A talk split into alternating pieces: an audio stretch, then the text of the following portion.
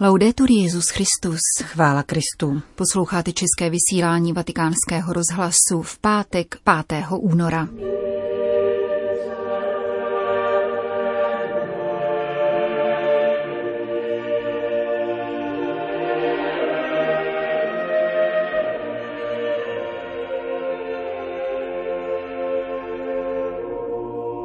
Caritas Internationalis apeluje na všeobecnou dostupnost vakcín, prominutí dluhů chudých zemí a revizi patentových práv. Je rozporuplné legalizovat eutanázii v pandemickém kontextu, ohradili se portugalští biskupové proti novému návrhu zákona. Všichni tě hledají, tak nazval otec Pavel Ambros svou homílii k evangeliu nadcházející neděle. Příjemný poslech přejí Johana Bronková a Jana Gruberová. Zprávy vatikánského rozhlasu. Vatikán. Zvláštní apel na všeobecnou dostupnost vakcín proti COVID-19 vydala Caritas Internationalis společně s Vatikánským úřadem pro integrální lidský rozvoj. Zdůrazňuje, že vakcíny jsou prostředkem k respektu a ochraně daru života. Jelikož každý lidský život je nedotknutelný, nikdo nesmí být ponechán stranou. Čteme v tiskovém sdělení, které se dotýká také otázky fondů na rozvoj zdravotní péče v chudých zemích a patentů na vakcíny. Pandemie COVID-19 přinesla v minulém roce strach a nejistoty a vynesla na světlo křehkost a zranitelnost lidské existence. Projevem solidární reakce bylo sociální distancování, lockdowny, uzavírání hranic a masivní rozšíření digitální technologie v očekávání na vyvinutí vakcíny, předesílá apel podepsaný předsedou Caritas Internationalis. Bohaté národy globálního severu investovaly peníze do produkce vakcín a nyní očekávají na návrat svých investic. Očekává se, že vakcínový zázrak dokáže znovu roztočit globální mašinérii. Vedlo to k jistému sebestřednému zaměření na severu, který se projevil v nacionalismu a protekcionismu. Globální jih, kde žije většina chudých lidí, zůstal ponechan stranou. Čteme v prohlášení. Text dále připomíná nedávná vatikánská stanoviska, formulovaná v dokumentu Kongregace pro nauku víry, který označil vakcíny proti COVID-19 za morálně přijatelné. K očkování jako jedné z cest k projevení odpovědnosti k bližnímu vybídl také papež František a svatý stolec zajistil vakcíny pro mnoho chudých lidí. Zdůrazňuje se dále. V textu se připomíná nedotknutelnost každého života a poukazuje na skutečnost, že nejvíce vystaveni viru jsou chudí, menšiny, uprchlíci a marginalizovaní. Péče o ně je morální prioritou. Když je opustíme, ohrozíme je i globální komunitu. Náš kolektivní blahobyt závisí na tom, jak se pečuje o nejposlednější. Prohlášení Caritas Internationalis se obrací na politické lídry s pobídkou, aby hleděli dál než pouze na zájmy svých vlastních národů a politických skupin. Současná vakcínová krize musí být vnímána v širším kontextu globální zdravotní situace. Mnoho méně rozvinutých národů stále postrádá základní lékařskou infrastrukturu a prostředky k přechování vakcín, zdůrazňují autoři výzvy spolu s varováním, že nebude-li přístup k této krizi holistický, čekají nás návraty dalších humanitárních krizí. Proto je zapotřebí revidovat dluhy zemí s nízkým národním důchodem. Prominutí dluhů by se totiž mohlo stát zdrojem příjmů nutných k rozvoji zdravotních služeb. Podobně zásadní je také otázka patentů na vakcíny, bezprostředně související s možností zahájení jejich produkce v Africe, Latinské Americe a Asii. Prohlášení uzavírá čtveřice apelů.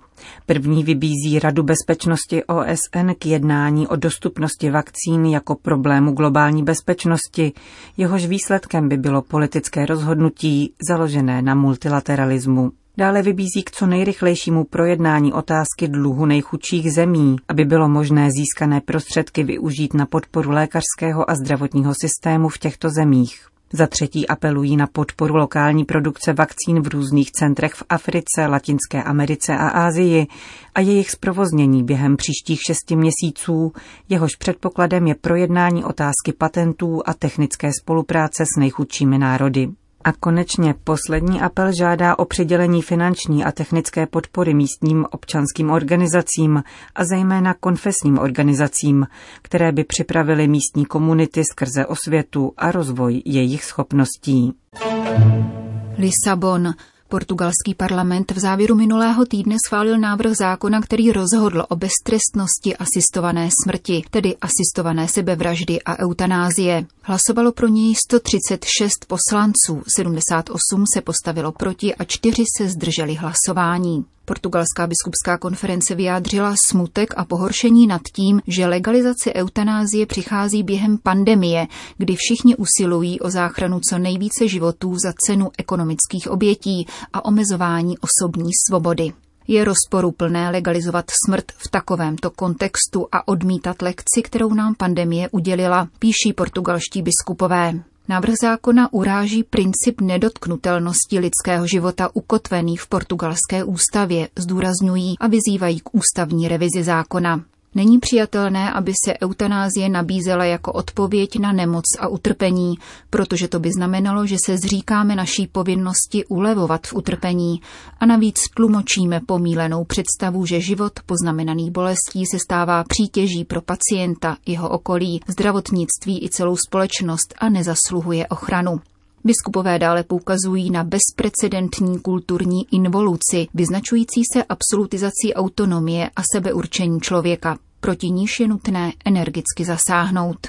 Katolická církev v Portugalsku se aktivně účastnila debaty předcházející schválení zákona o eutanázii a nyní vyzývá prezidenta Marcela Rebela de Sousu, aby jej vetoval. Různé katolické instituce a organizace ve společném stanovisku upozorňují, že v tak temném okamžiku portugalských dějin, kdy denně umírá více než 200 lidí v důsledku nákazy COVID-19, by legalizace eutanázie byla projevem neúcty vůči všem těmto obětem.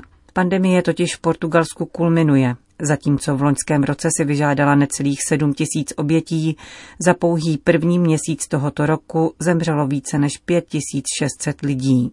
Za stagnaci civilizace označil nový zákon o eutanázii rovněž Mezináboženský výbor v Portugalsku, v němž jsou zastoupena různá křesťanská vyznání, buddhisté, hinduisté, muslimové a židé.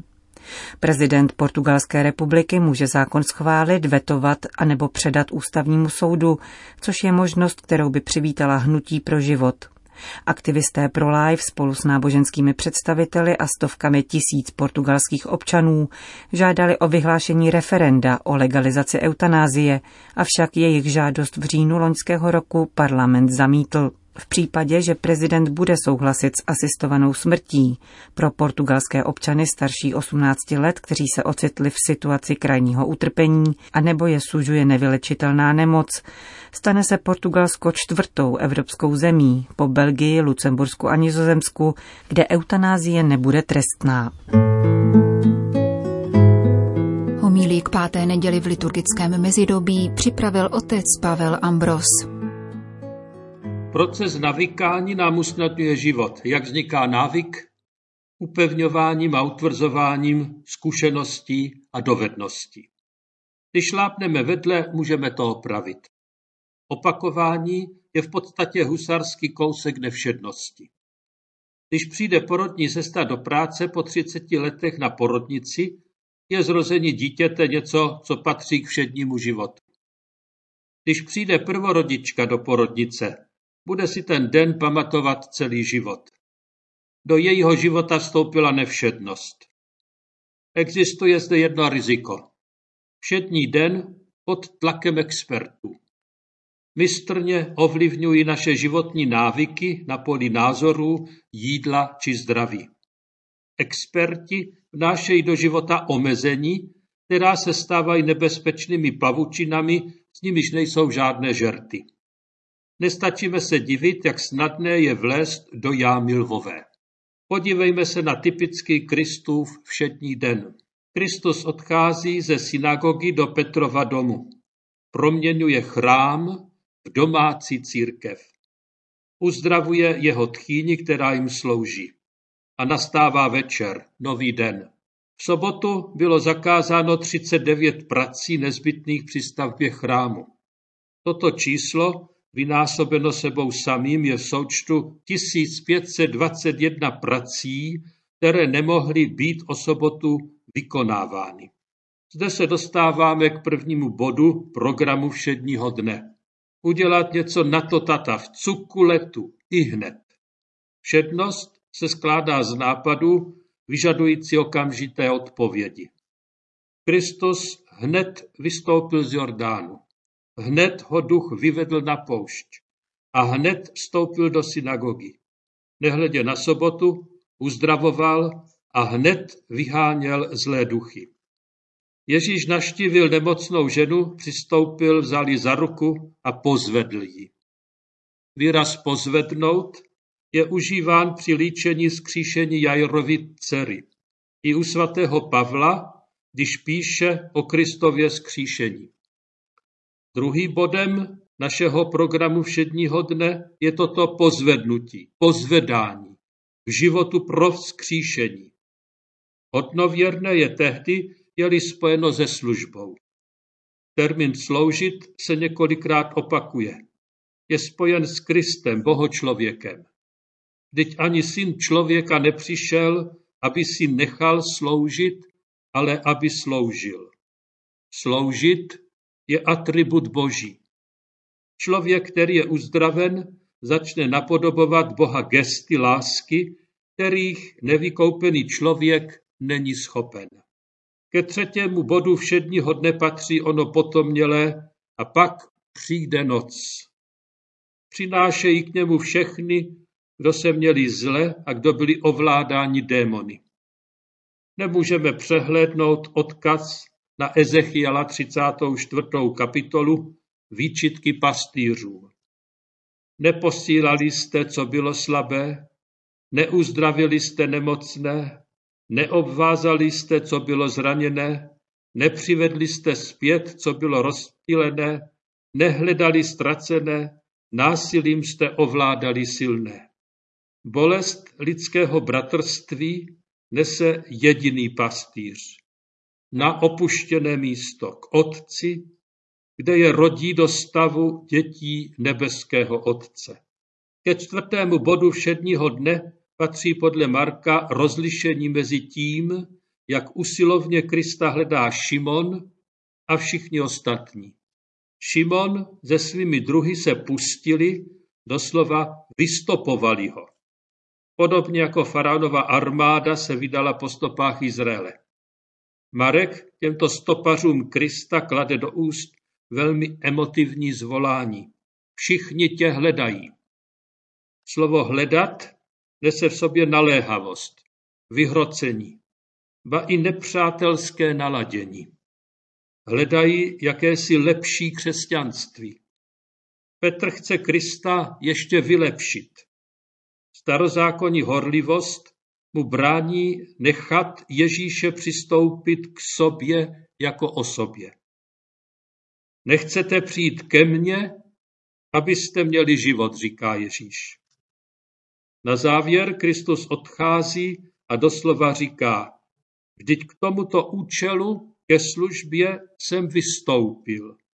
Vystupuje z rozjetého vlaku starozákonního náboženství a zakládá novou smlouvu ve svém těle. Odešel takto z Kafarna, ze synagogy i Petrova domu dál do celé Galileje. Ze vším starým skoncoval, nechal za sebou, nechal zaniknout. Překračuje zúžené pohledy letitých a polomrtvých náboženství. Bůh nejenže dává člověku svobodu, ale i on sám je svobodný.